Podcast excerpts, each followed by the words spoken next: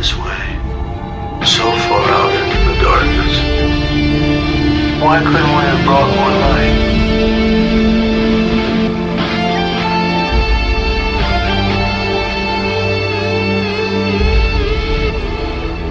Seguimos en órbita friki, hablando de The Expanse, sexta temporada, episodio 3.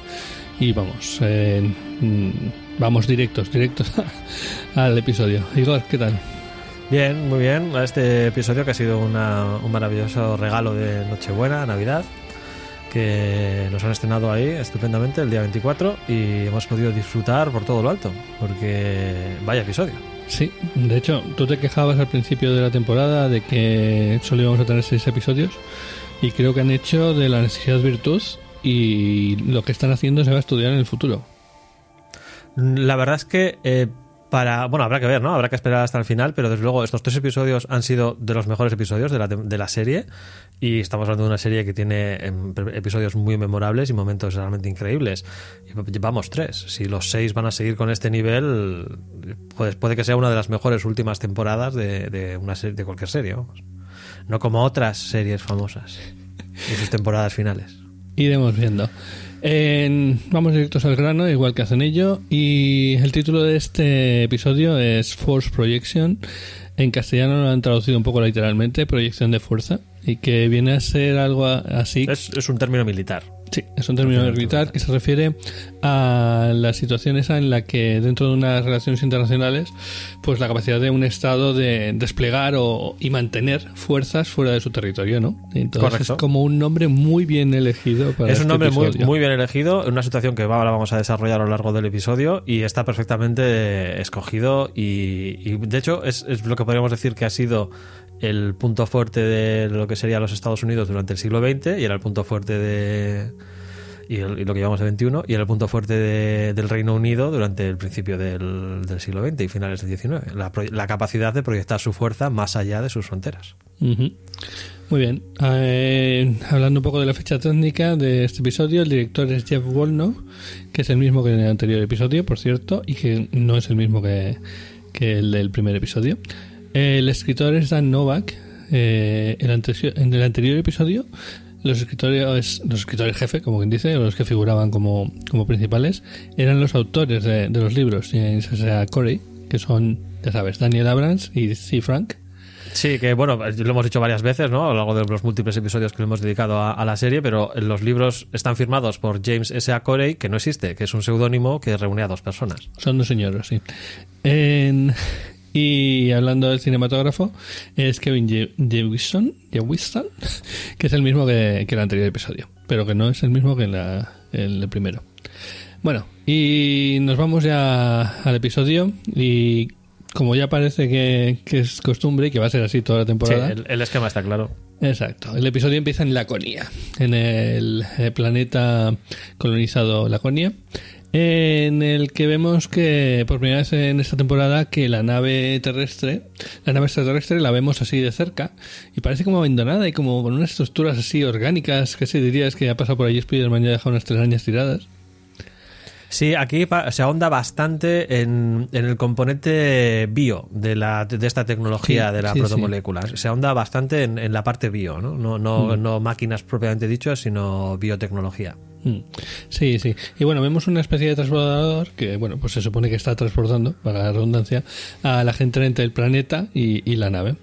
Eh, y bueno, ya luego cambia la escena y eh, vemos a Cara, que es la niña esta que, que había matado a un pobre pajarito, eh, que está sentada en una clase en la que un militar de estos marcianos está explicando que ahora todos son laconianos, ¿no? Bueno, en plan, sí, vosotros que lleváis aquí ocho años, y nosotros que hemos venido ahora. Eh, bueno, pues eh, este militar la llama la atención porque la niña está entretenida viendo información de los pajarillos que han envenenado ahí en su, en su terminal. Por cierto, no sé si te fijaste, uno de los compis tiene en su pantalla una ficha con un animal que es similar a los, a los perros estos extraños. Pero bueno, el caso es, eh, aquí lo que nos están diciendo es eso, vamos, que, que los marcianos están aquí comiéndoles la cabeza a los, a los colonos que ya llevan sus muchos años en, en el planeta. Sí, a mí me sorprende un poco, bueno, no sé, igual es que he perdido un poco el, el timeline, ¿no? De, de la cronología de todo, pero da la sensación de que llevan muchísimo más tiempo de lo que yo pensaba. Vamos, no, no, no sé. según, según el X-Ray de Amazon, eh, que ya sabes que puedes ver ahí cositas, Sí, sí. en, la en el trivia te dice que en la novela dice que llevan ocho años. Ya, pero no estoy. Joder, es que no sé, tendría que repasar un poco la cronología de las temporadas anteriores porque yo creo que la serie no se justifica, ¿no? Esos, esos ocho años. Es que no sé, es porque eh, al final toda la temporada anterior. ¿Fue, fue la, de- la anterior o fue la anterior? Fue hace No, dos, fue la ¿no? Fue la cuarta, todo el rollo con el planeta que habían colonizado fuera de control. fue- eh, claro, no, no han pasado tantos años, han pasado ocho años, han pasado tantos. Entre la cuarta No y la quinta hay un salto, creo recordar, ¿no? Sí, hay un poco, pero no, no recordaba, la verdad es que no recuerdo cuántos, cuántos años, me parece un poquito exagerado, pero bueno, todo es posible. Pero sí, bueno, se supone que ya se han empezado a colonizar un montón de planetas y, y está ya bastante Sí, pero, eh, toda esa información. Ya, pero precisamente el, uno de los motivos, de, si no recuerdo mal, uno de los motivos de la rebelión de esta facción de marcianos era porque querían colonizar más planetas de los que la ONU les permitía. Y entonces, si llevan ya ocho años aquí, evidentemente la rebelión fue hace seis. O sea, ya si No, llevan ocho años, No, no, no. fue hace seis Eh, meses. eh, Fue hace seis meses. O sea, si la rebelión fue hace seis meses y, y fue gracias a la rebelión, gracias a lo que lograron colonizar el planeta porque no se lo permitían antes, Pero no, ¿sabes? no, no. No sé. El planeta ya lo tenían colonizado, ¿vale? Pero eh, el tema es por quién está colonizado.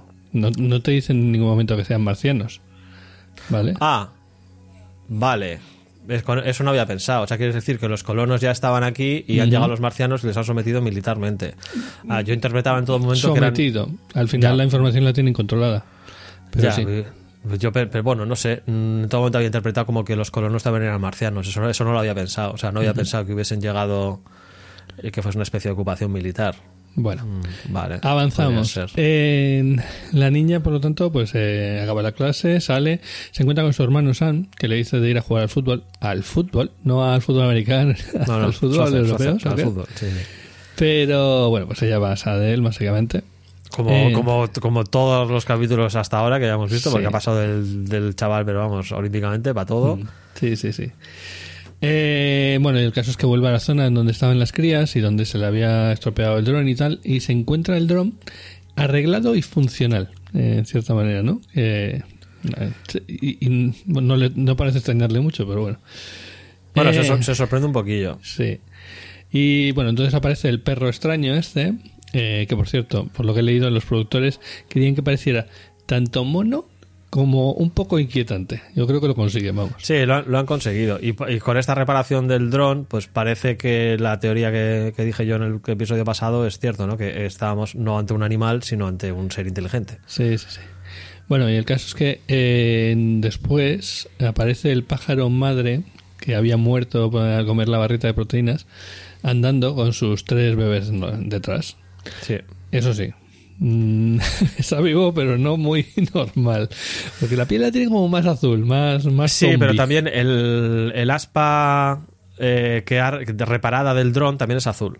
O sea, el- la- de, las, de, de las tres aspas, una de ellas es azul porque es la que estaba rota. Y, y, bueno, pues no sé, parece que la tecnología que usen probablemente esté basado en la, en la protomolécula y ese Sí, efecto azul sí. que solemos ver bastante a Pero el menudo. pajarito resucitado tiene una, unos andares también bastante particulares. Pero bueno, la niña, a la niña le vale y se va gritando más contenta con las pacuas. Lo han arreglado, lo han arreglado. En fin. Arreglas cosas, arreglas Mm. cosas, sí.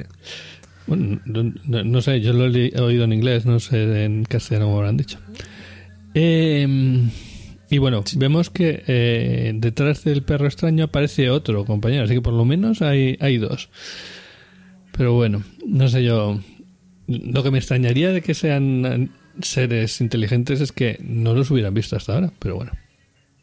Bueno, al final, eh, quiero decir, si tú, si no hacen nada, o sea, lo, puede- vale, los- lo, lo pueden haber identificado o haber visto, o, o si son inteligentes y han visto a las naves y las armas y demás, pues no se han dejado ver hasta que han visto a la niña esta que parece poco peligrosa o lo que sea, ¿sabes?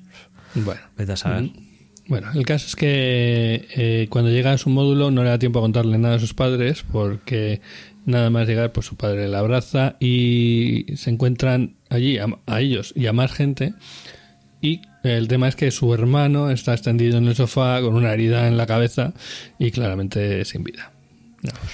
Que no sé, mm, me parece demasiado obvio, ¿no? O sea, quiero decir. Mm, Bueno, es lo que yo tengo apuntado aquí que oh, me he equivocado, no va a ser un evento de, de extinción global, pero parece que van a convertirlo en un remake de Cementerio Viviente. Pues Sí, bueno, mucho, mucho me sorprendería que en el próximo episodio no pase lo que todos estamos pensando, ¿no? Pero, mm, bueno, supongo, supongo que ocurrirá, pero me parece como demasiado evidente, ¿no? Igual no hacía falta que resucitase al pájaro y con arreglar el dron era suficiente, no sé, ¿sabes? Un poco exagerado. Bueno, ya veremos, ya, ya veremos qué pasa. O al, o al contrario, porque que con que hubieran resucitado al pájaro ya habría sido bastante. Pero bueno, volvemos al, al tema y, y cambia la, la escena y nos vemos- encontramos en las naves de la Tierra y Marte conjuntamente que están llegando a Ceres. Eh, ya dijimos que iban a toda leche, esto no, no va a ser Sí, ni un segundo. Sí, de hecho yo dije que probablemente empezaría el episodio, aparte de la escenita de Laconia, empezaría con una pelea ya directamente entre la flota conjunta y casi. Bueno, digamos que ese es el tema, es que Sí, ellos sí. están esperando pelea y ven, van llegando a Ceres y ven que Ceres no responde a los intentos de comunicación ni tampoco intenta defenderse de ninguna forma. Todo parece que indicar que se trata de algún tipo de trampa, pero bueno, siguen hacia adelante. Van en, el, en la nave UNN Zenobia, que por lo visto también es donde va a Basarala, obviamente, la Sí, es ahí. la nave insignia. Sí, y entonces cuando va a pasar la llaman la UNN1. no sé por qué. Y va, eh, vemos a Basarala en el, eh, bueno, eso es, en un salón de mando, ¿no? Como quien dice, eh, con sus oficiales, que son Gareth, que es el que ya hemos visto antes, es el que eh, más o menos es el que dice las cosas obvias, ¿vale? En Star Trek sería el que repetiría el ordenador. Sí. Eh, Yo, yo creo que es la voz, la voz de los espectadores, ¿no? Un poco, el que sí. aclara, un Mm. poco el- como la voz en off. de- Sí, sí, ¿no? es el que decía cuando pararon los, eh, los meteoritos. ¡Ay, qué bien que los hemos parado, ¿no? Y luego le callan. Luego tenemos al almirante Siddiqui, que es el básicamente el que el comandante de la nave. Sí. Eh, o el almirante, perdón.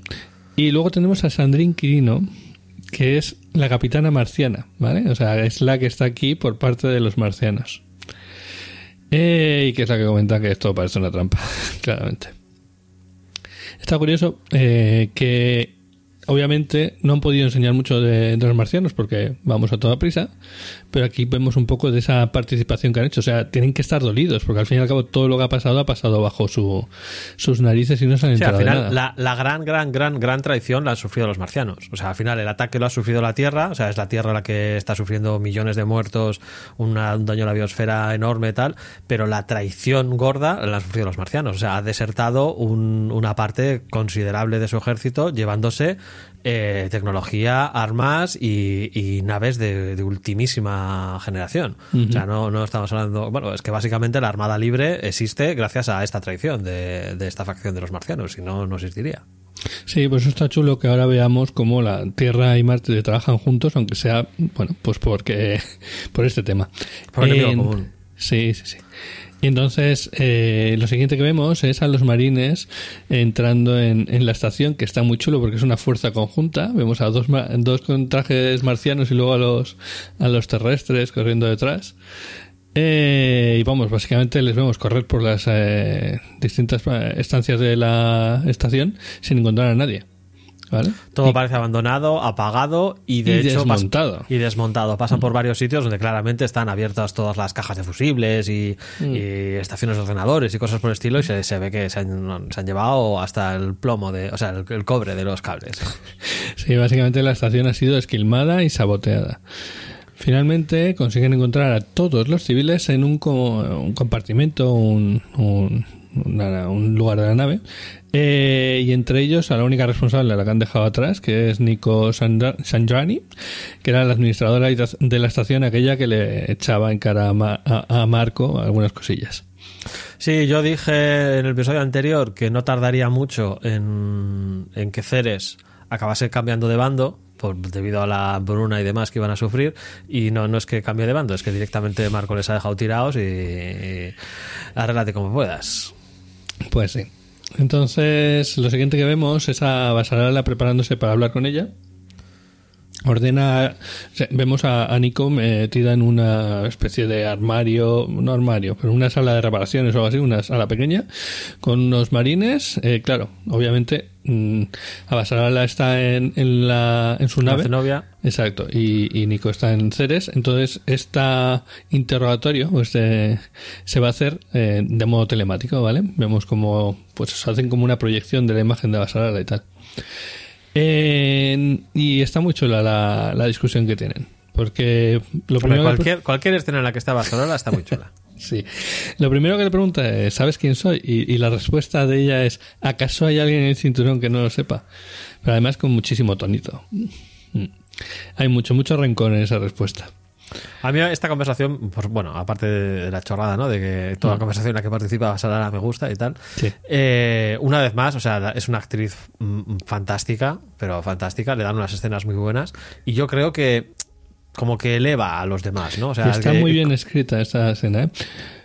Sí. Mm, Vemos que... Eh, ha- hablan muy bien de. O sea, introducen muy bien los temas, ¿no? Lo que, Sí. lo que ya, ya comentaste de eh, Anderson, eh, Nico Mm. tiene relación con Anderson, hablan con él, sacan el tema, ya, ya te introducen de que sí, vale, es un Belter. O, bueno, Nico es una Belter, pero es una Belter de las que con las que se puede hablar. No Mm. es de ¡Oh, muerte, muerte, muerte a los terráqueos! Mm. No, y vale, está bien como eh, le dice que era, sin decirlo, que era uno de los terroristas, pero que el tío era inteligente y por lo menos sabía mm, de cuál era la línea que no debía superar. ¿Vale? Y luego también ya la cosa se... eh, Pues de ahí deriva, bueno, pues si tú eras de los que estaba con Anderson, ¿por qué haces caso a- o por qué estabas siguiendo las instrucciones de Marco? Ya lo que, Que ella- mató a Anderson. Exacto, exacto. Entonces ella le dice que no, no seguía las instrucciones de Marcos, sino que trabajaba para el, para el cinturón. En fin, entonces ya ahí ya Basarala va directo al grano y pregunta por Marco, pero no saca nada. Y al preguntar por qué Marco ha dejado una posición que es estratégica en principio abandonada, que es la capital del cinturón, sin pelear, lo único que obtiene por respuesta es que si estuviesen planeando una revuelta, no la habrían apresado tan fácilmente a Nico. Y que, bueno, le dice como que lo mejor que puede hacer es coger a tu gente e irte. Pero, pero a partir de aquí se desvela la jugada de Marco. Porque Nico explica que se ha quedado para eh, evitar los problemas que pueden haber eh, ocurrir con la ocupación ilegítima de la Tierra y Marte de, de la estación. Así la- el- ese lenguaje me suena sí. muchísimo. Y le informa de que todo lo que ha ido de utilidad ha sido esquilmado. O sea, naves, municiones, las vallas de reparación, combustible y raciones. Y, y ahora cae la bomba. Apenas tienen raciones y aire para tres semanas. Ahí les cambia la cara a todos. Sí, no sé si es aquí o un poco más adelante cuando dicen que hay un millón de habitantes en Ceres. Es un poco más O sea, adelante. hay- ah, vale, pues eso, es, es- o sea, un, un millón de habitantes. An- Pero y aquí, claro, aquí recordemos se dan que- cuenta de, lo que, de lo que ha hecho Marco. Sí, sí, la, la- cómo cambia la cara de todos es, es espectacular y, y le da sentido al título del episodio, ¿no? Proyección de fuerza. Porque al final tú, evidentemente, necesitas bases desde las de que poder extender tus líneas de suministros y, y poder mm, proyectar esa fuerza, ¿no? Tú no puedes enviar una flota conjunta enorme como la que está enviando la Tierra y, y Marte. A- hasta el cinturón sin tener un sitio donde apoyarte, rest- restablecerte, hacer reparaciones, recargar combustible, aire, etcétera, etcétera, ¿no? Porque claro, aquí al final estamos obviando muchas cosas, pero todas, todas, todas las bases que hay en el cinturón necesitan aire. Mm, O sea, todas. Y el aire no sale de nada. Exacto, o sea, no va a hacer, es que bonita estación, sí, sí, pero que tiene un suministro de oxígeno que hay que sacar de algún lado o sea, y que hay que reabastecer continuamente. O sea, no, el aire no, no, no lo autogeneran en las naves, nada por el estilo. Todo el mundo necesita una estación en la cual poder reabastecerse. Pues sí. Entonces, al cortar la comunicación, Quirino, la oficial marciana, eh, exige que permitan al, al MCRN, a los marcianos, interrogar a Nico. Abasarala acepta, pero es muy curioso como le dice que tendrá que hacerse en la estación y que un representante de la, O- de la Nación UN, de La la, ONU, de la. ONU, básicamente, Bueno, la, la tiene la luna, vamos, la de la ONU. tiene que estar presente para asegurar que no se usan medios coer- coercitivos. Y la forma en que Kiriko contesta que no necesitan medios coercitivos da más miedo que se hubiera dicho algo distinto. Sí, al final ya hemos visto interrogatorios marcianos y que parece que se basan en la pastillita esta que se, que se toman y que luego te, te empiezan a hacer preguntas que en, en ningún momento nos han definido exactamente qué es lo que es, pero parece que aumenta eh, la capacidad de percepción de los gestos eh, inconscientes que hace cualquier persona a la hora de hablar, ¿no? De manera que se dan cuenta de cuándo estás mintiendo, cuándo no estás mintiendo, lo que sea. Eso no. Sí, es, es, pues se toman una pastilla, no sé si era una, era una pastillita, ¿no? Sí, una pastillita transparente, pequeña, y, y se ve como las pupilas pues solo se le dilatan y tal, y empieza a hacer preguntas, y en función de lo que va contestando, pues se ve que, que se está dando cuenta por completo de lo que lo que estás diciendo es cierto, no es cierto y demás. Nunca, no nos han explicado en detalle, ¿no? De cómo, cómo es este proceso, pero parece ser algo así. Hombre, ya si te vas mucho de la pinza, puedes pensar que la pastilla le da poderes telepáticos directamente, pero yo creo que es más bien En ningún momento el- se hablaba aquí de. ya, por eso. Eh, mm, yo creo que es más bien eso, interpretación de todos los pequeños gestos que, que tú haces al hablar, de, de cualquier tipo de gesto subconsciente y que se dan perfecta cuenta de está ocultando algo, no está ocultando algo, ahora estoy hablando en la buena dirección, ¿no? Entonces así van dirigiendo el, el interrogatorio. Pues sí. Y bueno, a eh, pide que liberen a, a Nico, pero que la mantenga bajo vigilancia, a ella y a, a sus colaboradores. Y tampoco permite interrogar a ningún Belte sin autorización. Básicamente están en el filo de la navaja, diplomáticamente hablando. Eh, Abasarala no quiere invadir el cinturón. Abasarala lo que quiere es reclutar al cinturón, hacerles que, que- que entren en razón, ¿no? que se den cuenta que, que- todos juntos se llega mucho más lejos que, que por separado. ¿no? O sea, no es solo llegar y pego cuatro tiros, derroto a la Armada Libre y ya está. No, no porque dentro de cinco años, dentro de cinco meses, dentro de un año va a haber otra, otra Armada Libre, va a haber otra revuelta, va a haber... No, no Abasarala no quiere llegar y ocupar. O sea, lo que quiere es pues calmar esta rebelión y mm, más que las cosas queden como estaban antes, que queden mejor. ¿no? Sí. Por, por- por eso insistió tanto en el tema del arrocinante como ejemplo de lo que se podría lograr eh, colaborando todas las facciones. ¿no? Y bueno, aquí es el punto en el que decíamos antes, porque aquí cuando por fin se quedan solos, Gareth le indica a, Ah, a Basarala sí. que no van a ser capaces de alimentar a un millón de habitantes con tan poco tiempo, eh, son la gente que hay en Ceres, con tan poco tiempo de reacción y que las líneas de suministros que tienen ya están al límite. Pero a Basarala, por su parte, resalta lo obvio. Esta es la jugada de Marco. Sí. Sabía que necesitaban este, puer- este puerto para recargar y para reparar antes de dirigirse a los planetas exteriores, así que lo han convertido básicamente en una trampa, en la que han caído de cabeza. Sí, pero han caído, pero es que no, no podían no caer. Claro, O sea, sí, es, sí, que, sí. es que la, la jugada, la jugada de Marco es buenísima, pero porque es un psicópata. Es un Exacto. psicópata y, le da exactamente. Claro, claro. O sea, no, o sea, la Abasarala, a menos que esté dispuesta, bueno, incluso aunque esté dispuesta a sacrificar a un millón de habitantes, No, pero eso eh, Gareth, Gareth lo pone en, en- en su boca, vamos, dice, eh, Marco no movería un dedo por las personas no. de sus enemigos. Claro, ¿eh? claro. No, no. O sea, Ma- Marco, desde luego, no, no duraría un momento en, en capturar una base avanzada de la Tierra con un millón de habitantes y matarlos a todos. Vamos, pero no tiene absoluta- absolutamente ningún problema.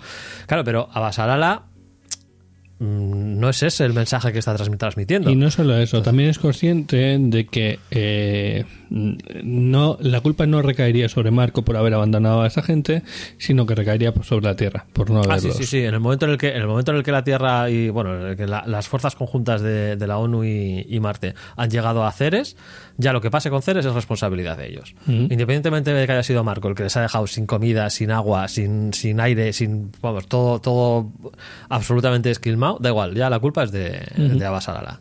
Bueno, de Abasarala, de, de la- de- de las fuerzas conjuntas de los planetas interiores. Sí.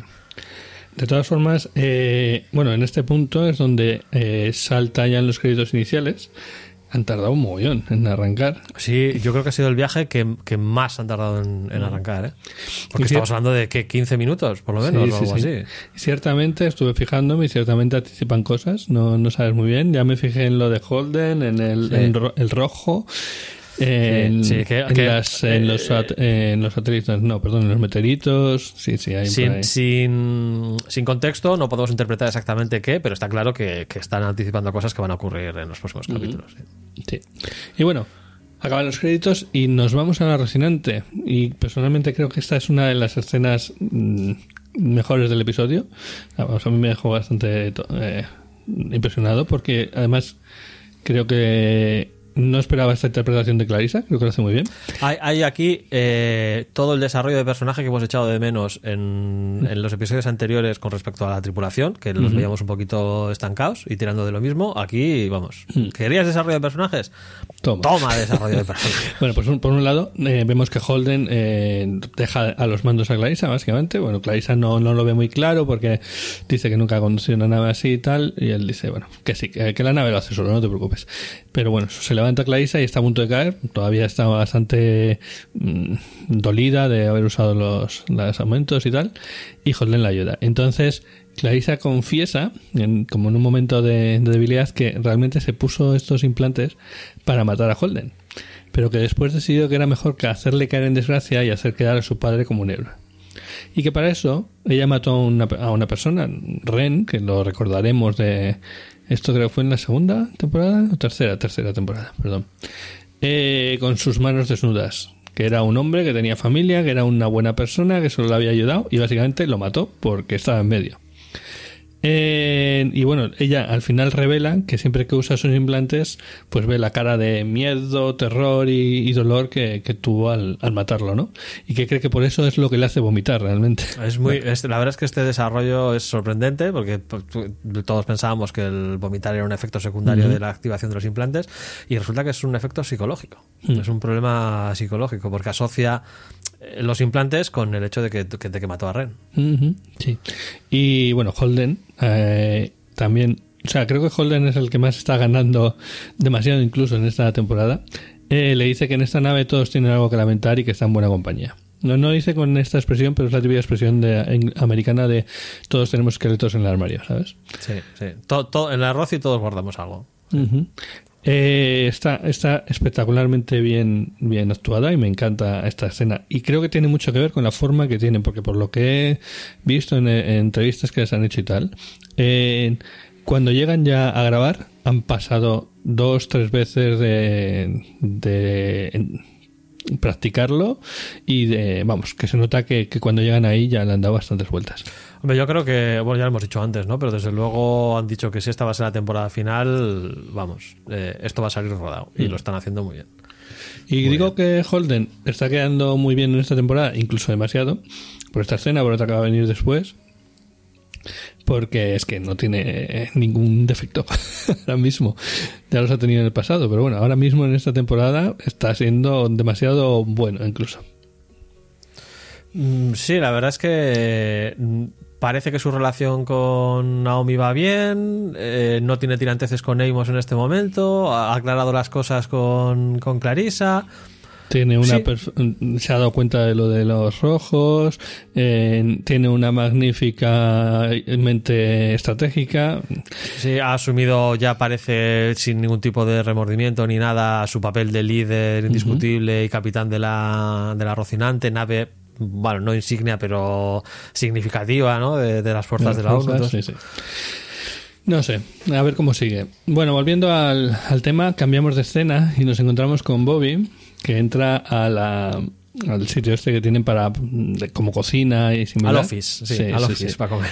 Y ahí se encuentra con Amos comiendo, ¿no? Eh, Hablan un poco, están de acuerdo en que, eh, bueno, que no que se pensaban que, que Marco iba a abandonar Ceres. Y bueno, eh, básicamente eh, le pregunta que qué tal está eso que está comiendo y tal. Y le dice que el, el sargento que les dio la, la comida le dio lo peor que tenían, básicamente. Sí, y vemos como cerrar Bobby sí, lo prueba final- y vamos, casi del- vomita allí mismo. Pero bueno. Eh, y entonces se ponen a hablar de, de que Bobby le dice que cuando la Donager fue destruida, muchos marcianos habrían. Digamos, ella lo dice bastante así como en plan, habríamos hecho un interrogatorio muy fuerte a la gente de la Rocinante. Sí, está bien. Este momento, o sea, este momento Bobby Amos me gusta muchísimo.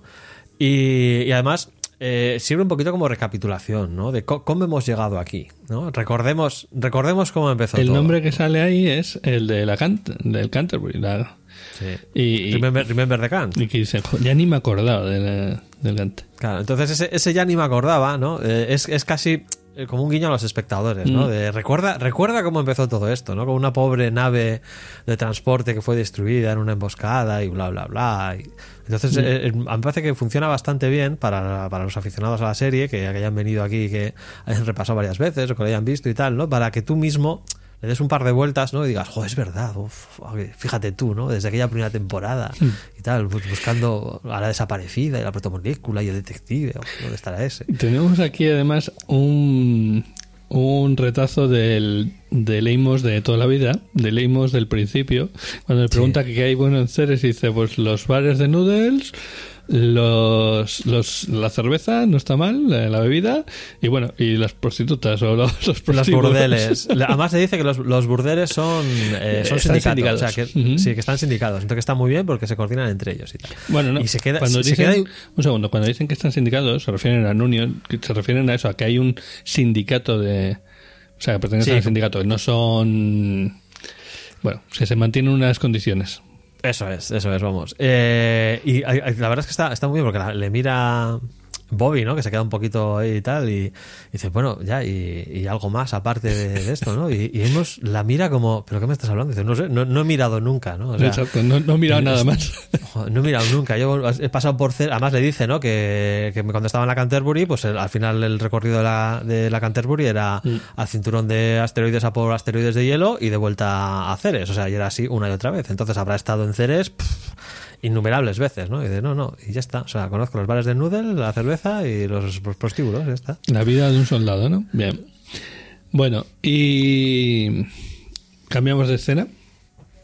Vale, y nos vamos con Naomi, ¿vale? Que está viendo las noticias en una habitación donde hay dos. El típico programa de debate, que eso parece que no hemos avanzado en, en los siglos que quedan. Aquí, aquí hay una cosa que yo creo que se nota bastante y es que eh, da, la, da la sensación de que eh, alargan más las escenas de cada trama, ¿no? O sea, en lugar de hacer tantos saltos cortitos como estábamos viendo en, en, en los episodios anteriores, aquí alargan más, aunque sí que es verdad que están cambiando de personajes, pero nos están enseñando todo el tiempo la Rocinante, la Sí, Rocinante, sí. la Rocinante, ¿no? Están avanzando mucho esta sección de la trama, ¿no? Antes de saltar a, a otro, a otro foco que pues ya será o, o Marco o, o Drummer, ¿no? Pero, pero mu- mucho de lo mismo antes de saltar a, a lo próximo en lugar de, de andar a pequeños saltitos.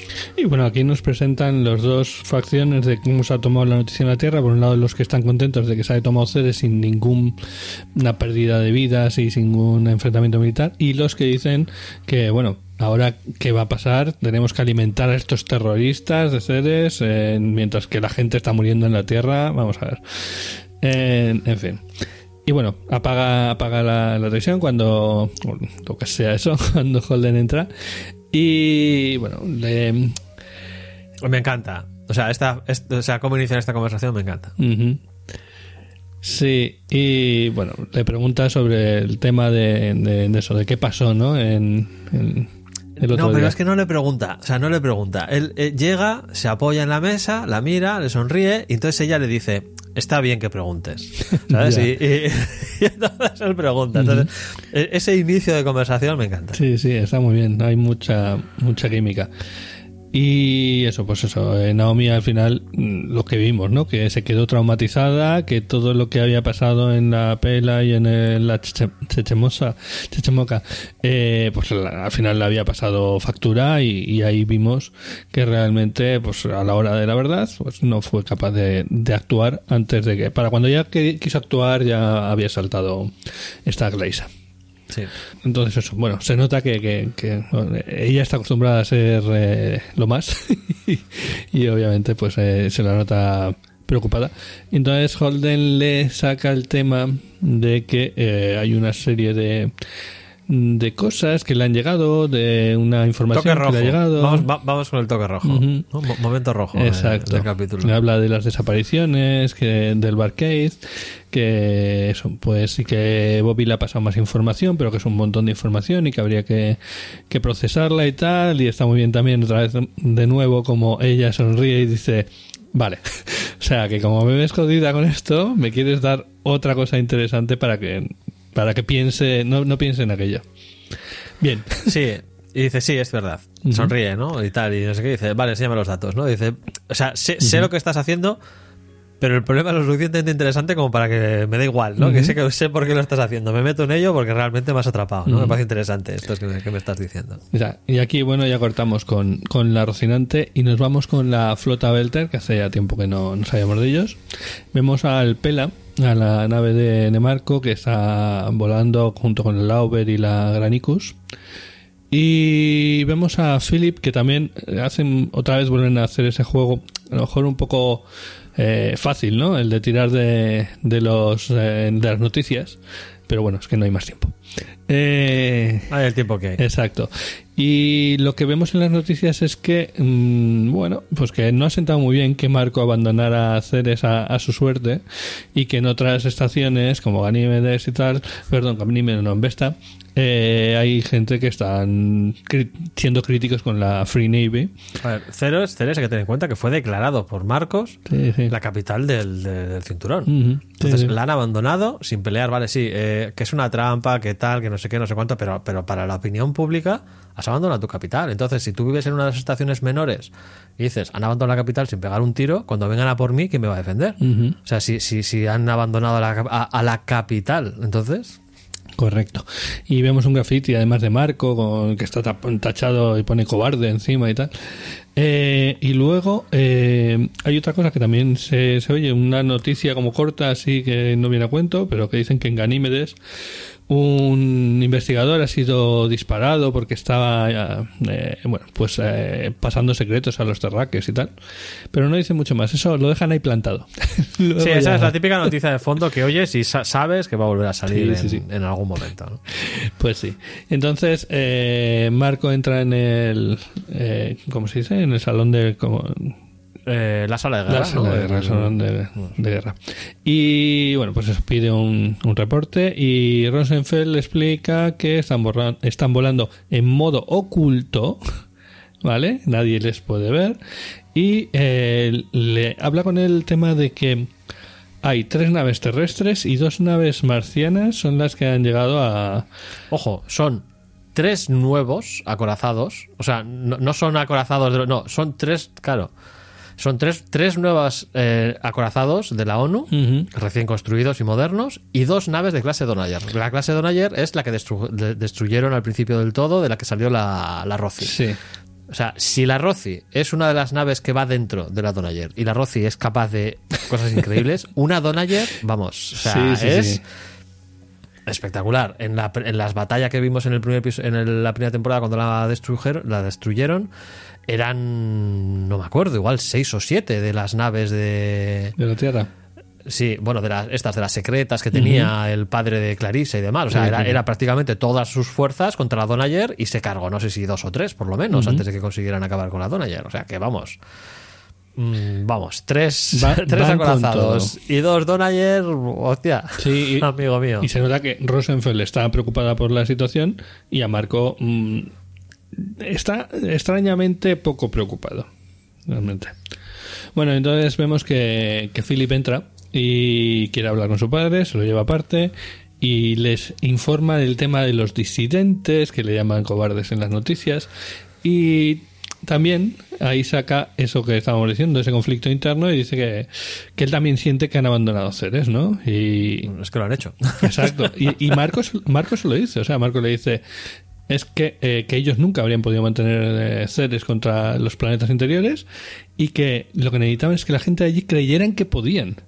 Y se lo dice así, literalmente. Sí, para reclutarles, para que les para que no pudieses, pusiesen dificultades a la hora de coger suministros, coger combustible, coger munición, coger de todo. Uh -huh. Exacto, y Philip lo vuelve a echar en cara que les han dejado con lo justo y casi sin posibilidad de sobrevivir. Y la forma en que Marco le da la vuelta es diciendo que el problema, que han creado un problema, bueno, cuenta su, su, su jugada, ¿no? Cuenta eh, que lo que han hecho es crear un problema para los planetas interiores eh, y que lo que han conseguido es debilitarles realmente en una situación en la a que... Ver, es, es, cierto, pero estás sacrificando a un millón de los tuyos. Sí, sí. Y, y, a ver, en el cinturón no sé cuántos millones de habitantes habrá, pero un millón será una cantidad significativa, porque Ceres es la estación más grande de largo. Sí, pero ahí es donde Marco da su última la última vuelta eh, de lógica y hace una falacia de, de ningún escocés verdadero y dice que es que los mm, cinturonia- los belters de, de la estación de Celtes no, de, de Ceres no son auténticos belters. Que los auténticos belters son ellos porque, bueno, pues los de Ceres están muy acostumbrados a...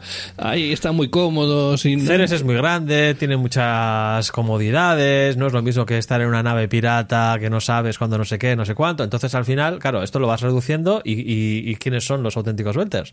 O sea, Marco, los de su nave y cuatro más, ¿no? Porque, claro, aquí vas recortando, vas recortando y al final te vas a quedar en cuadro con 200 Por personas o algo así. Lo que decíamos de la falacia de ningún escocés auténtico, que es la de esa.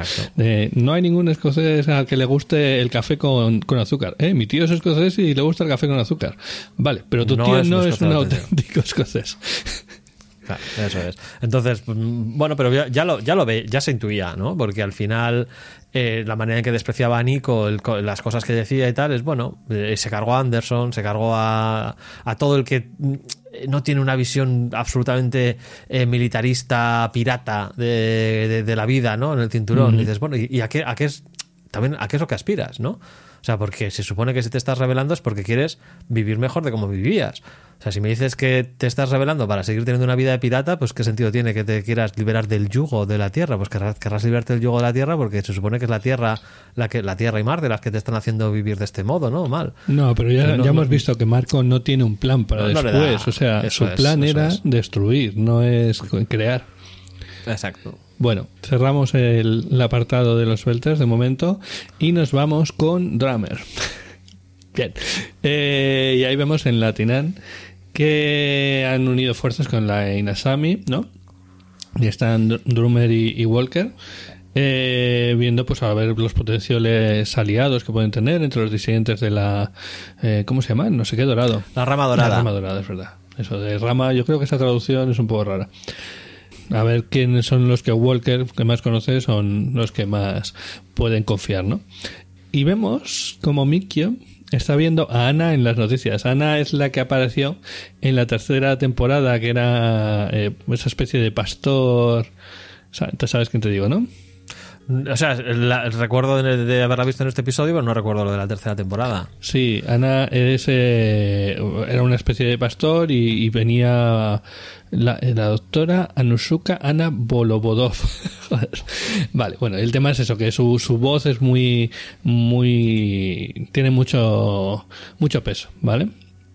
Y vemos que la está viendo en un reportaje en la que está explicando que el tema de, de que, pues, eh, al principio del desastre es muy fácil Ah, sí, empatizar ya con me los acuerdo. demás. Ahora, cuando, cuando he visto la cara, ya Sí, me acuerdo, es la que ya está en la es nave y está explicando. Bueno, pues digamos que es muy eh, con- de, de transmitir concordia, como si dijeran. Sí, sí. Vale. Por cierto, Una, como se dice, una figura de consenso. Exacto.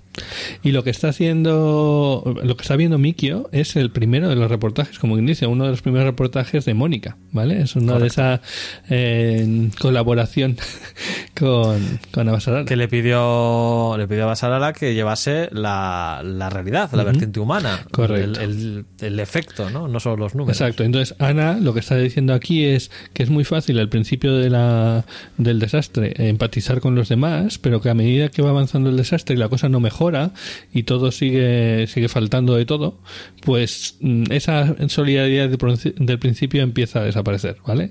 Y bueno, pues eh, el hombre es un lobo para hombres y todo eso. Sí. Bueno, y vemos que Joseph entra, ve el vídeo, y entonces hace la frase esa de uy pobrecitos los terráqueos, eh, no tenéis de dónde co- eh, no tenéis comida ni agua, bienvenidos al cinturón, ¿no? Claro, pero este, esto es eh, eh, eh, igualar por abajo, ¿no? Que, claro, eso no, eso no es lo que hay que hacer. O sea, es que, o sea tu, tu aspiración no tiene que ser a que los terráqueos y los marcianos vivan como los belters, ¿no? Tu aspiración tiene que ser a que los belters vivan como los terráqueos y los marcianos. O sea, no tiene sentido que a lo que aspires sea a que todo el mundo sea pobre, todo el mundo tenga que luchar por su comida, todo el mundo... No, tiene sentido. Eso no tiene absolutamente ninguna lógica. Bueno, depende. Porque tú, tú, no, porque tu vida seguirá siendo igual de mala que Sí, era antes. sí, pero bueno. O sea, te, te vas a regodear en que "Ah, ahora los demás están igual de, de puteados que yo. No, coño, lo que, lo que, lo, lo- lo que, lo que quieres es que tu, tu vida mejore, no que empeore la de los demás. En una mente de mente parece que es lo que funciona.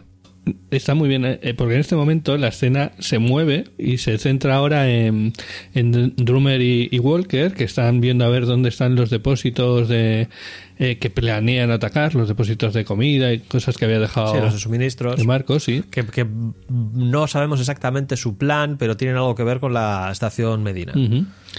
Eh, y bueno, hace- teorizan un poco del tema, pero está muy bien como le dice Walker que, mira, eh, está muy bien lo de teorizar, pero yo no soy un general. Eh, La estrategia es para los generales, en plan como, "Oh, eso es cosa tuya. Y que está muy bien, porque le está dejando muy claro cuál es su, su posición, la verdad. Sí.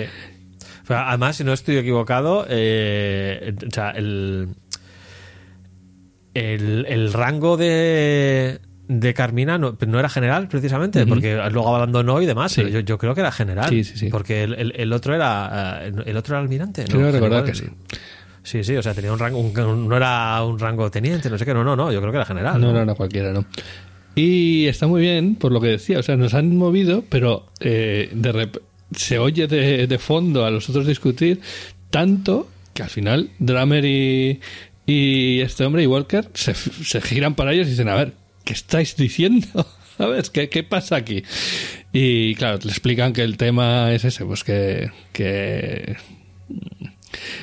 que están discutiendo por el tema de, de- de la Tierra y de, de la situación que hay en la Tierra y tal. Y bueno, Wal- está bien porque Walker hace un, un ah, comentario en plan, ya entiendo por qué os queréis librar de esta. ¿Vale? Sí. Pero claro, Dramer ahí se queda callada y pone cara de, de Sí. Dramer al final es, es- o sea, súper dura, o sea, Dramer es súper dura, pero es de, es del- de las razonables, o sea, de no, no, o sea, que no tiene sentido esto, o sea, Sí, pero sabe ¿Qué? que en este momento tampoco puede tomar parte. no, ¿Sabes? no, claro, claro. Está intentando captar gente y no es el momento de... de Sí, de además justo ahora llega Exacto. la notificación de las dos naves que estaban esperando, ¿no? Y dicen, eh, abandonamos la Golden Bow y nos unimos a ti. Y, y crean una facción, Sí, la facción sí. de, de Drummer, ahí a tope. Y ahí Drummer dice, cuatro naves. estoy preparada para pelear. No, cuatro naves ya es más de lo que tuvo en, su momento álgido, que eran tres, antes de, de que tuviesen el conflicto y se separasen y demás. Pues sí. Y bueno, eh, volvemos a Ceres, donde vemos a, a Sediki eh, que le comenta a Basarala el progreso de, co- cómo están tomando control de Ceres, ¿no? Básicamente están eh, intentando trasladar ayuda humanitaria a los habitantes de Ceres, pero no está siendo bien recibida. Pero tampoco se están quejando, ¿vale? Por lo menos, obviamente. La situación no es para rechazar nada. Pero vamos, la cosa no está, no está bien. Tienen ahí un cruce Sí. con. Eh, sea, es que no, hay una, hay una, hay como una especie de frase de eh, no sé si está siendo sarcástica, eh, sí, sí lo estoy siendo. Entonces eh, eh, piensas, vale, ¿qué ha dicho? ¿Y, y eso era sarcástico? ¿Por qué? No, no sé.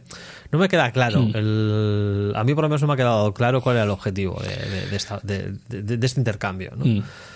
porque Nico eh, o sea dice Ni- Nico no nos estaba min- mintiendo dice está siendo sarcástica dice sí estaba siendo sarcástica pero entonces significaría que Nico sí les estaba mintiendo y es mentira porque No, pero- Nico no les estaba mintiendo Porque lo que quiere decir es que algo se guarda. ¿Vale?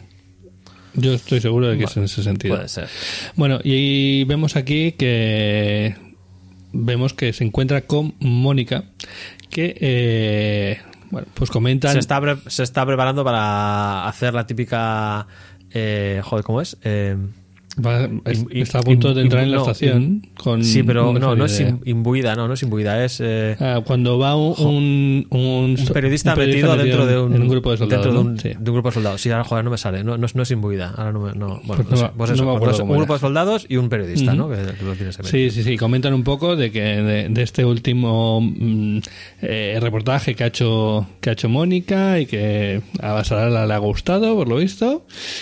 A Mónica no le hace ni puta gracia el tema. Pero yo, yo la veo como que no me hace gracia porque no quiero darte la razón.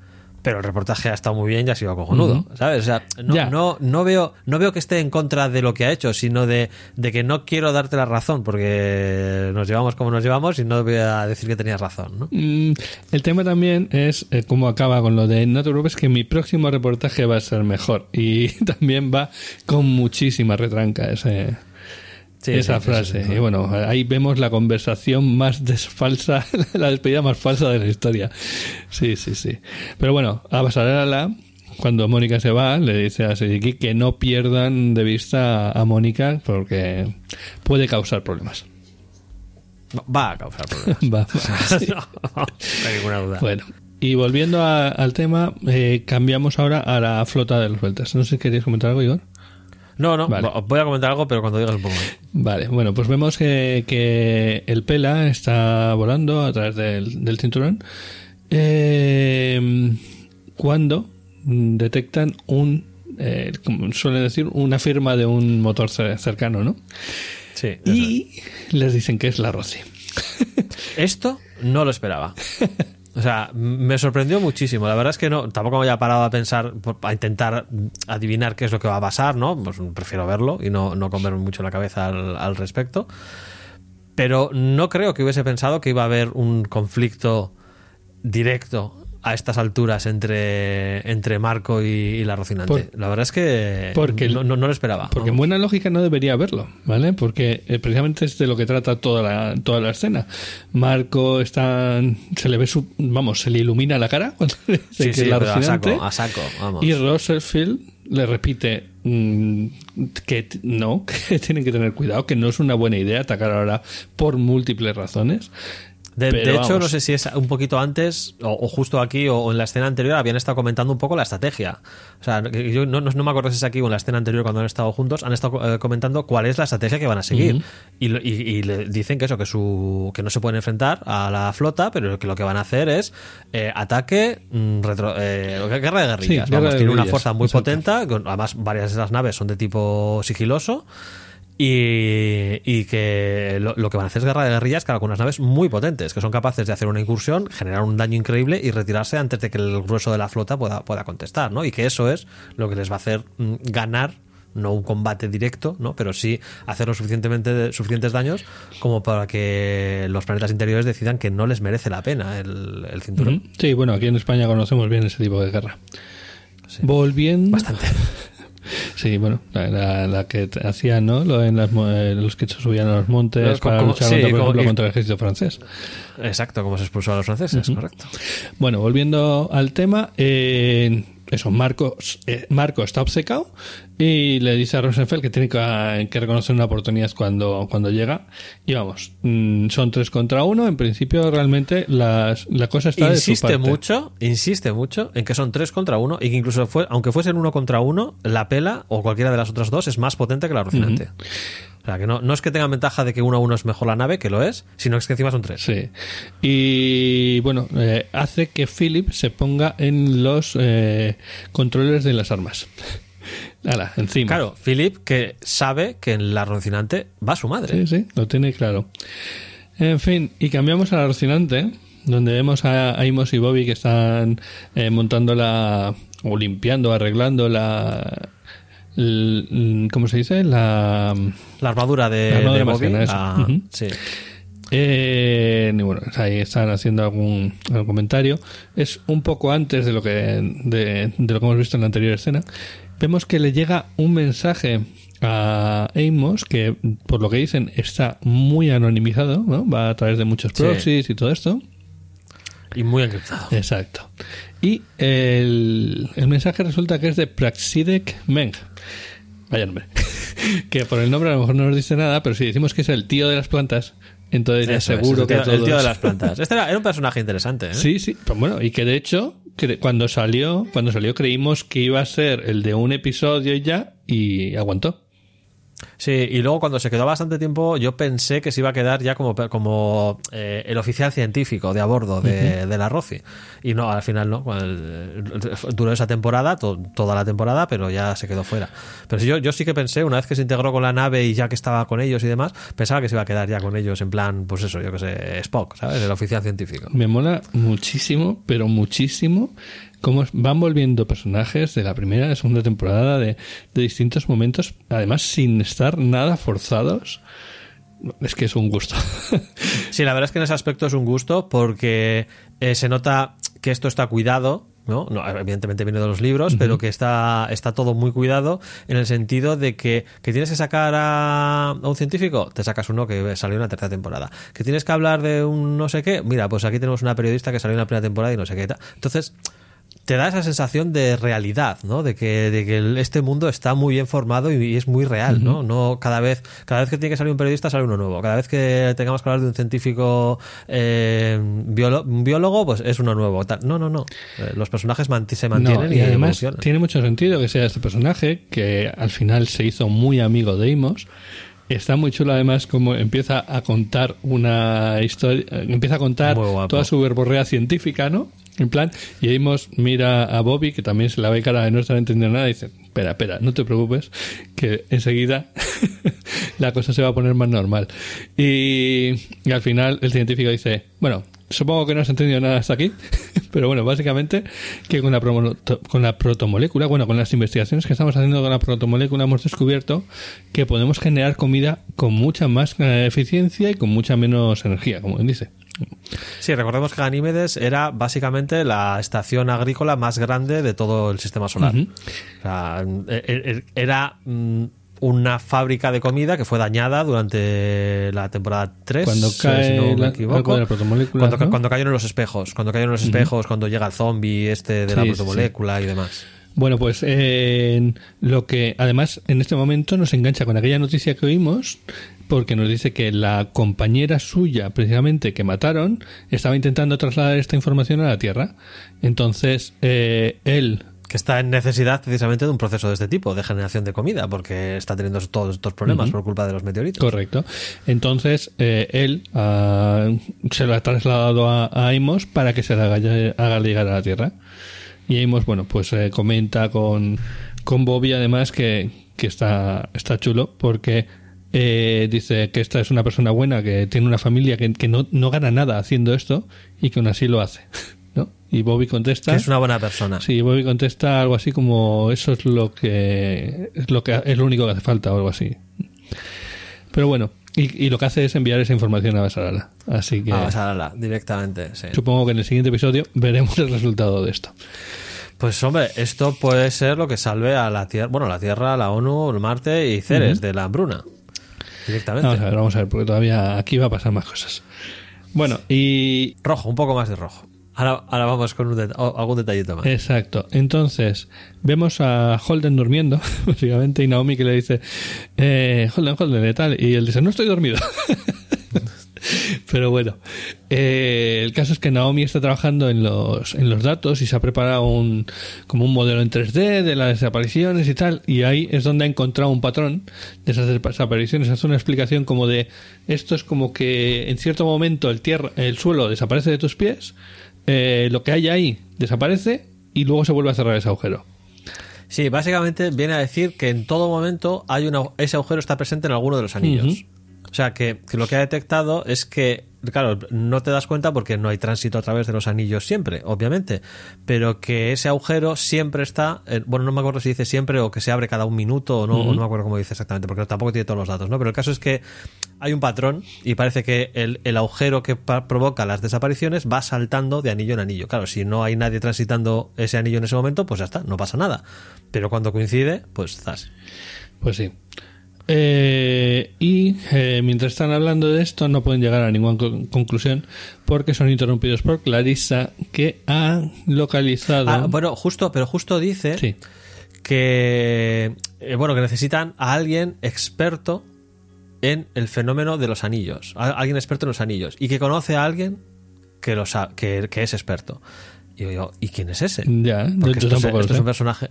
Claro, pues por esto no creo que se vayan a sacar un personaje de la manga. O sea, esto es un personaje de alguna temporada anterior que no estamos cayendo ahora mismo quién es. Tiene que ser de la Pero- cuarta temporada de la de los anillos. Bueno. Ya, ya, ya. La verdad es que ahora mismo no.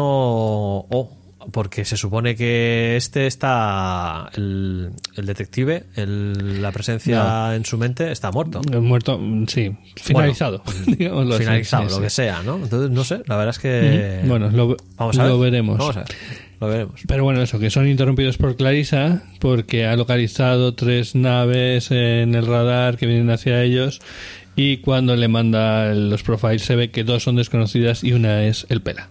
Y ahí es donde Holden grita que, que se pongan Battle todos, Stations, Battle Stations. todos en las en sus posiciones de guerra. Eh, volvemos a Ceres, eh, donde vemos que los, los de la ONU y los marcianos están dando comida y mantas a la gente y tal. Eh, además tienen como escrito eh, el, el texto de lo que tienen que decir en, en, en Belter, ¿no? Para, Belter, sí. es la típica misión humanitaria, que puedes imaginar. Y ahí por ahí anda Mónica y tal, y hay un momento en que pilla a uno diciéndole a otro, pero nosotros no habíamos venido aquí a disparar a esta gente. Claro, el otro se da cuenta de que está Mónica ahí y Mónica dice, ah, tranquilos, que se puede editar. Sí, recordemos que Mónica graba todo con su ojo cámara. sí, sí, sí, sí. Pero bueno. Pero bueno, ahí, ahí ya ves que eso va a ir en el reportaje sí o sí. Porque, porque es Mónica, ¿sabes? Entonces, Y vemos eso va que Mónica se va un poco andando por ahí por Ceres y se para a hablar con un hombre como está ahí, eh, eh, un homeless, un, un mendigo. Sí, un vagabundo. Exacto. Que está con un gatito y tal. Y. Gatito. Y como Mónica, pues eh, al al principio el hombre está asustado, pero ella le habla en, en criollo, en Belter, eh, en Belter criollo, el, el lenguaje este que hablan los Belters. Eh, pues bueno, eh, el hombre parece que le empieza a, a Con, dar con- con una fluidez mucho, mucho mayor del, del marine que estaba leyendo más o menos como podía de la pantalla. No, no, Mónica, Mucho. vamos. eh, en, sin en problema. los extras hay una imagen en la que se ve a Mónica como más cerca del hombre ya acariciando al gato y tal, ¿vale? O sea que aquí la, la imagen se queda un poco cortada antes. Mm. Pero bueno, ahí hay algo, algo sacará. Pero bueno, vamos a. Aquí la imagen cambia y vamos a, a la pelea. De, entre- de los Belters contra la Rocinante. ¡Buf! ¡Qué pasada! Eh, Espectacular. Sí, sí, o sea, sí. Tampoco, tampoco vamos a entrar ahí, ahí en súper detalle de, hasta el último detalle de la pelea, ¿no? No. Pero la verdad es que aquí ves que la Rocío es la hostia, Pero, pero no tanto por la Rosy, sino por los que están dentro. que Holden es buenísimo, que Bobby es una máquina que te caga. Sí, pero además la que detecta. El tema es ese. Eh, hacen una. Ah, unas maniobras, que eh, básicamente son de eh, giro y ataco, ¿no? Giro y ataco. Sí, eh, la gran ventaja de la Roci, o, o la gran arma, la gran, la gran baza de la Roci, es que tienen un railgun, Sí. tienen un cañón de rail. ¿Vale? El cañón de rail es un arma real que es, que es- cuatro, creo que son. Uno, uno. El, ca- no, no, el- una cosa son los, los PMCs, Ah, bueno, que vale, son los son los que destruyen los misiles que vienen cerca, que son como ametralladoras, Sí, sí, sí. básicamente. Y luego tienes el Railgun. El Railgun, que es un arma que existe hoy en día, pero que no se no está desarrollada porque es- en principio de, es para de un calibre bestial. Ujú. Sí, es pa- en principio es para usar en el, su, alcanzaría su máximo uso, uso precisamente en el espacio, que se basa en una serie de imanes electromagnéticos a lo largo de un cañón, cuanto más largo mejor, que lo que hacen es acelerar una bala y cada vez que pasas por los por el- la siguiente pareja de, de imanes va cada vez más rápido, ¿no? Entonces ese es un arma que en el espacio funcionaría y la- aquí vemos pues una versión eh, posible, Sí, ¿no? sí, De sí. tal. Entonces las naves, incluso las, las naves de de Marco no tienen ra- eh, railguns Sí. y sin embargo la, la Roci sí. Sí. ¿no? Y está muy chulo. Eh, decía que lo de que ah, es como atacan, giran y atacan. Es un poco parecido a, a los antiguos combates de, de caballos con lanzas, ¿sabes? Los duelos. Sí, y esta, esta forma, eh, si has visto la serie Galáctica, Estrella de Combate, la, la moderna, la de los años eh, principios del 2000, eh, te recuerda, recuerda mucho esta, esta- estas maniobras de combates que hace. ¿no? Porque al final el- la, la Roci está yendo en una dirección y en un momento determinado simplemente apagan el motor, giran la nave. Cuando está mirando en dirección contraria, disparan el Railgun, la nave y siguen girando y vuelven a encender el motor de manera que siguen en la misma dirección, sin, sin perder ni, prácticamente ni un ápice de, de velocidad, porque lo único que es cortan un momentito el, el impulso de aceleración y vuelven a, a la misma bueno, posición. ¿no? eh, ah, bueno, va. Tú dices cuando giran, disparan y vuelven en la misma dirección. Vale. Sí. Eso es, sí, sí, sí, sí. Entonces, esto en, en Galáctica, en este, Galáctica este de combate, en los combates que habían entre los Cylons y, y las naves de, de la Galáctica, se hacían montones de veces. O sea, porque claro, al final en el espacio tú estás yendo en una dirección a aceleración constante y puedes girar la nave. O sea, giras la nave y sigues avanzando Claro, en esa dirección. Porque Porque no, no hay entonces, claro, eso rozamiento. es- es- Eso es. Entonces hay, hay- es una física muy realista, como ya hemos visto en muchos otros combates, pero una, una vez más aquí utilizada de, ma- de manera Sí, extraordinaria. y está bien lo que tú dices del tema del Railgun, porque al final eh, lo que vemos es que lanzan los misiles y los otros lo paran. Los lanzan los misiles y los otros lo paran. El juego que hacen es a ver si conseguimos que algún misil pase. Pero claro, Sí. se- Bobby se da cuenta de que siempre están esquivando para el mismo sitio. Sí, sí, gira, gira, bueno, eh, gira y se- para empezar se carga, se carga una de las dos naves de escolta. La primera vez que lo hace, que activan el Railgun, se gira y se carga una directamente. Y, y la otra, pues se queda a ayudar porque es que le ha metido un, una hostia considerable. vamos. Sí. Y, y luego, pues es- es- están en, en esto, ¿no? Se gira, dispara y la pela esquiva. Se gira, dispara y la pela esquiva. ¿no? Pero siempre igual. Ahí es cuando entra Bobby. Exacto. Ahí es cuando entra Bobby y dice, he visto que siempre van para el mismo lado, entonces vuelve a hacerlo, vuelve a lanzar los misiles con lo que los vamos a, a distraer porque van a intentar parar los misiles y vamos a lanzar eh, la Railgun a donde va a estar la nave cuando, cuando esquive. Eh, no, lo hacen al revés. A ver, venga. Lo hacen al revés. Disparan Bueno, los PMCs, Railguns. claro, Parece que ha fallado. Exacto. y, y le impacta con. Porque si le llega a impactar con el Railgun, igual se la lleva por delante directamente. Y se comen los PMCs. Se comen todas las balas de los PMCs, aunque esquivan el Railgun. Porque claro, ellos esquivan el Railgun, pero se comen las balas de los ¿Estás PMCs. seguro? O sea, Sí. yo creo que no, ¿eh? Sí, sí, yo creo que es- los lanzan los misiles. Bueno, da igual. El caso es que lo, lo- lo que se come no es el Railgun, porque el Railgun es lo que esquivan, sino que se come las balas de los El caso es que consiguen mm, alcanzar a la, a la nave y que se quede parada, básicamente. Sí. Y aquí hay un momento en el que, bueno, Bo- Bobby lo ve ya todo hecho y dice, pues ahora misil y, y adiós. Pues Y evidentemente. Holden dice, no, vamos a darles la oportunidad de rendirse porque cree que es bastante más eh, interesante mm, tener esa ventaja, esa victoria de tener a Marco controlado que, que convertirlo en un mártir, ¿no? Sí. Y, pero bueno, ahí vemos... Y al final aquí la, la clave es que mientras están hablando con Marco, en segundo plano se está viendo a Philip. de que no, No, es y nada ahí- casual. Ah, evidentemente no es casual, no es casual para nada. Sí. Y el tema también es, ojo, como cuando abren la comunicación, como dice Marco, Holden, no sé. Sí, sí, sí, Ahí están eh, muy bien todos los actores. Eh, Ahí está muy bien. Y a mí me, me gusta que. Porque, o sea, prefería que no. Sabía que no iba. Evidentemente no, van a- no iban a reventar la pela, estaba claro. Pero mm, esperaba que no fuese Naomi. Porque mm, no me hubiese gustado las dinámicas que se hubiesen originado a partir de ese momento. Y me parece muy bien que sea el propio Holden el que toma la decisión de lanzar la orden de desactivar el Sí, misil, sí, ¿no? sí. Y que, impacta contra la- el pela, pero sin estallar. Sí, porque Bobby al final eh, cuando están hablando ahí dice, venga, se acabó, no sigue para adelante. Cuando, además que la frase de Marco es muy buena, la de no voy a vivir al, eh, al otro lado, al, al otro lado de, tu, correa, Sí, de sí, tu sí. correa, sí, a toda tu correa. Eh, y Bobby dice, venga, pues se acabó, mira, lanza el misil y vemos como Holden está toqueteando su ordenador de mano, como dice, y, y el misil alcanza a la pela, pero no, haga- no Pero detona. no estalla. Y todos, además, la cara ahí de Marco es peor. O sea, es eh, si hubiera explotado, pues bueno. Pero se le nota, se le nota la cara, en la cara se le lee toda la- todo lo que está sintiendo ahí por dentro de mm, de rabia, ¿sabes? Porque le han dejado Sí, vivir. y re- recupera la energía, se reactiva el, el reactor y huyen. Sí, pero eso, huyen y encima le han dejado vivir. O sea, no es lo peor que le podías haber hecho a Marco. Sí, sí. Huye de un combate que tenía ventaja de 3 a 1. Cualquiera de las tres naves es más potente que la Rocinante.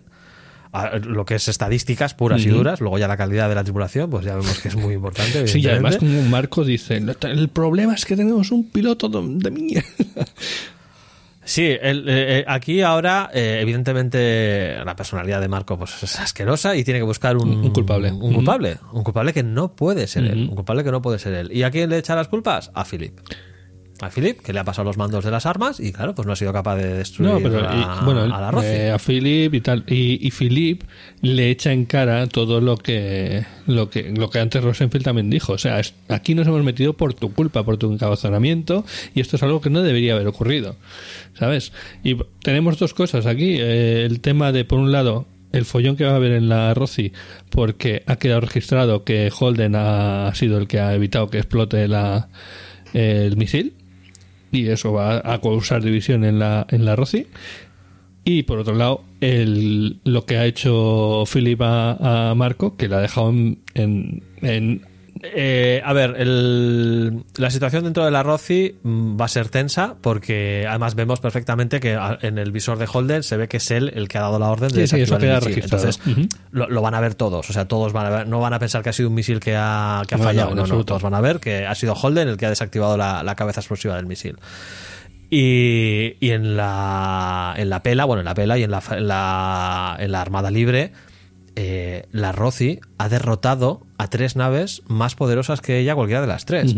O sea, la nave insignia, la pela, sus dos escoltas, no sé qué, no sé cuánto. Entonces, claro, esto evidentemente es un- una derrota mm, vergonzosa para, para Marco, absoluta. O sea, esto. Marco al final ha conseguido lo que ha conseguido y toda la gente que le sigue y, y unificada las facciones y demás, pues por por su, por la fuerza de su personalidad y su, mira, soy yo el que estoy derrotando a la Tierra y mira lo que he hecho y no sé qué, no sé cuánto. Entonces, ver que en un combate directo contra la Roci les ha metido una paliza Y les han y, dejado que vivir. le- y les han dejado vivir, se han apiado de ellos y les han dejado vivir porque podían haber acabado con los tres.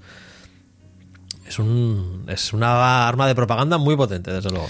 No diría tanto como arma de propaganda, sino como realmente es lo peor que le podrían haber hecho a Marco. Y encima, Sí, eh, eh, además en un momento en el cual su figura ya estaba siendo cuestionada, pues porque le acusa de cobarde, haber abandonado Ceres, y etcétera, ya, etcétera. para acabar, eh, su hijo le pone en vergüenza delante de toda la tripulación. Sí, o sea, sí, sí. Su hijo le dice lo que todos están pensando, pero no se atreven a decir. Porque si lo dice cualquiera que no sea Philip, lo, lo pasa por la quilla directamente y se lo carga, o sea, evidentemente. O sea, las cosas que le dice Philip, si no las dijese Philip, si las, dice, si las dijese Rosfield o cualquiera de los otros, mm, vamos, muerte, directamente. Sí, totalmente. Y bueno, ya acaba la- el, el episodio viendo cómo Marco se mete en, en su camarote solo eh, y recibe la información de que en la Medina Station han llegado las RSRG-6, que no sé qué serán, de Pero los ser- laconianos. Sí, se ve durante un momento y parece ser, pues tiene toda la pinta de ser una nave eh, mega ultra tecnológica de alienígena. O sea, porque tiene como una especie de casco súper liso.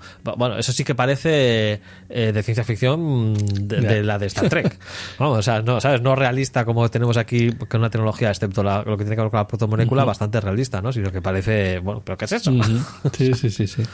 Esa sí que tiene láseres y Y desintegradores. me y parece que ya en, la el próxima, estilo. en el próximo episodio vamos a ver algo de esto. Ah, sí, sí, sí, sí, directamente, vamos. O sea, además, eh, Marco después de este de esta derrota necesita algo gordo, potente, ¿no? Para, para volver a promover su imagen de triunfador, ¿no? Entonces es muy posible que, vamos, que no, no, no, a usar directa, directamente a- al combate. Y bueno, aquí acabaría este episodio que básicamente me parece perfecto. No, ni le quito ni le pongo, vamos. Tiene acción, una acción muy buena. ¿Tiene eh, desarrollo? tiene desarrollo de personajes, que ya hemos dicho que... Ah, bueno, no, falta una cosa. No, no de- ¿dónde están? Aquí falta... te- se te olvida hablar de... De. Coño, pues del sabotaje de Ceres. Está ya todo por los aires.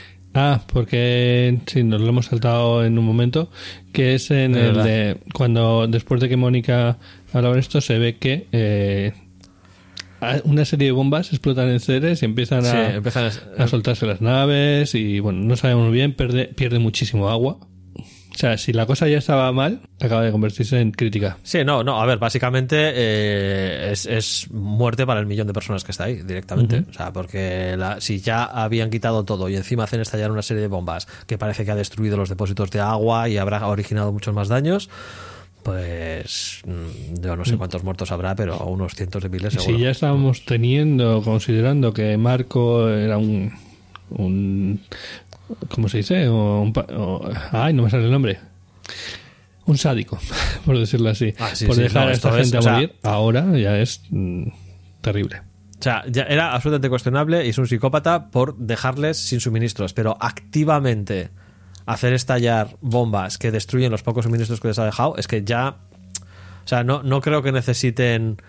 eh, vale, pues igual sí, los más fanáticos de todos le van a echar la culpa a, la Tierra y Marte, pero ojo, que las bombas en Ceres no las ha puesto la Tierra y Marte. O sea, que, que, que no, que si han estallado bombas y han matado a medio millón, mm, es que los ha matado Marco. O sea, no, no, no puedes decir que ha sido Marte y, y la Tierra. Correcto, es verdad, es verdad. Pues a ver, a ver cómo, cómo acaba ese tema.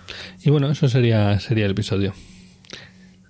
Sí, tengo que decir que ya he conseguido ver los eh, contenidos Aleluya. extras. ¿Cómo lo has hecho? Aleluya, sí. Lo he podido ver desde la web, desde la, desde la tele no se ven.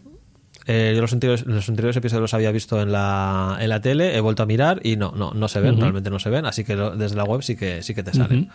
Eh, curiosamente se accede, bueno, se accede a cualquiera de ellos desde cualquiera de los episodios. O sea, no tienes que ir al episodio 1 para ver el primero, sino que está en, en, en los extras, ves Sí, eh, los, ves todos. los tres, ¿no? Y es muy curioso, eh, no sé cómo funciona esto, en el Fire TV también se ve, pero por ejemplo en el Fire TV el trivia se ve en francés.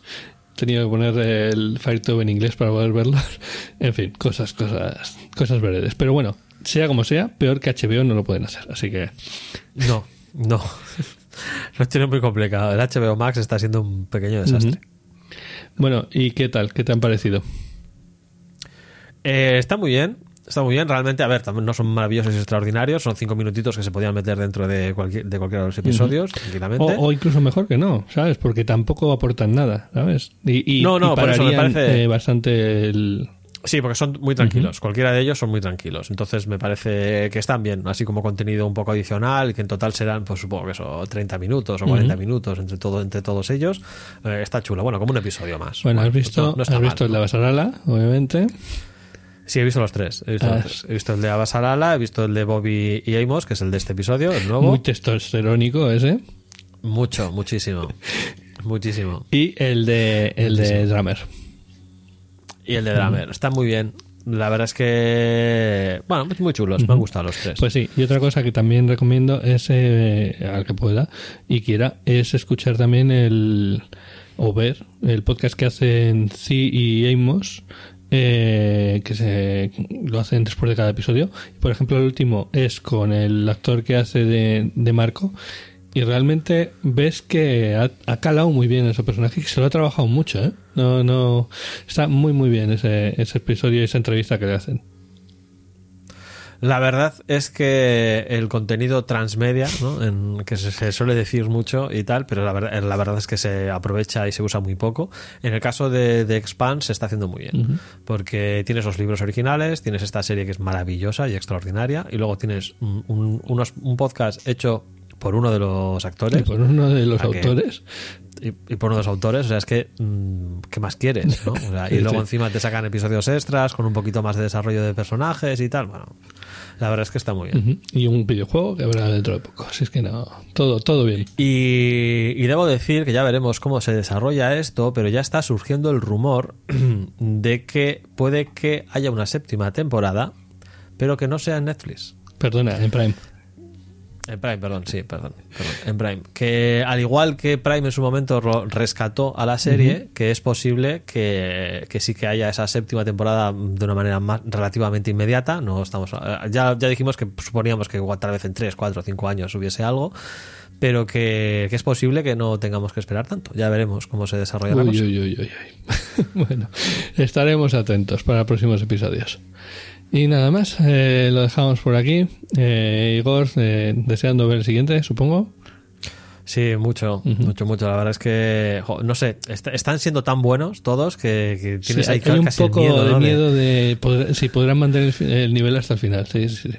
Eso es, eso es. Es decir, bueno, en algún momento va a haber bajón, ¿no? Es que están siendo tan buenos que es que tiene que haber un bajón. Pero igual. Hay no. una cosa curiosa y es que el primero y el último episodio fueron grabados a, a la vez. Eh, con lo que no sé si eso es bueno o malo. Toda la temporada ha sido planificada con anterioridad. En otras ocasiones han podido ir cambiando cosas porque el episodio final lo grababan al final, pero en este caso no ha sido así. Así que bueno, veremos qué significa eso. Sí, ya veremos qué significa. Desde luego, de momento, el- todos los episodios están siendo de notable alto sobresaliente. O sea, mínimo ocho y medio como nota. Si hay que ponerle algo, de 1 al 10, pues mínimo ocho y medio. Bueno, y cortamos por aquí. Ya sabéis que si queréis encontrar cualquier cosa de, de Órbita Friki, dónde encontrarnos, eh, cómo escucharnos, etcétera, lo tenéis en orbitafriki.eu. Y que, bueno, intentaremos hacer un visionado conjunto para el último episodio. Me parece que vamos a estar tú y yo solos, digo, ¿eh? pero bueno. Bueno, podría pasar, sí. Lo disfrutaremos igualmente. Eso seguro. Venga, nos vemos. Hasta luego, Beltalobas. Hasta la próxima.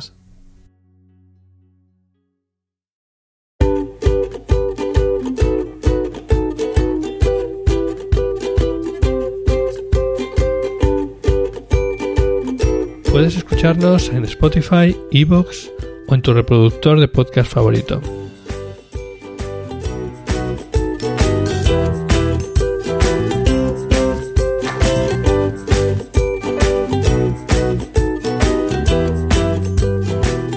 También puedes encontrarnos en Twitter, Instagram o Facebook.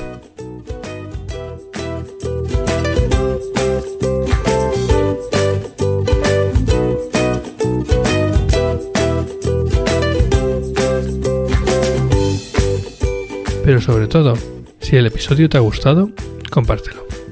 Es lo que más ilusión nos hace.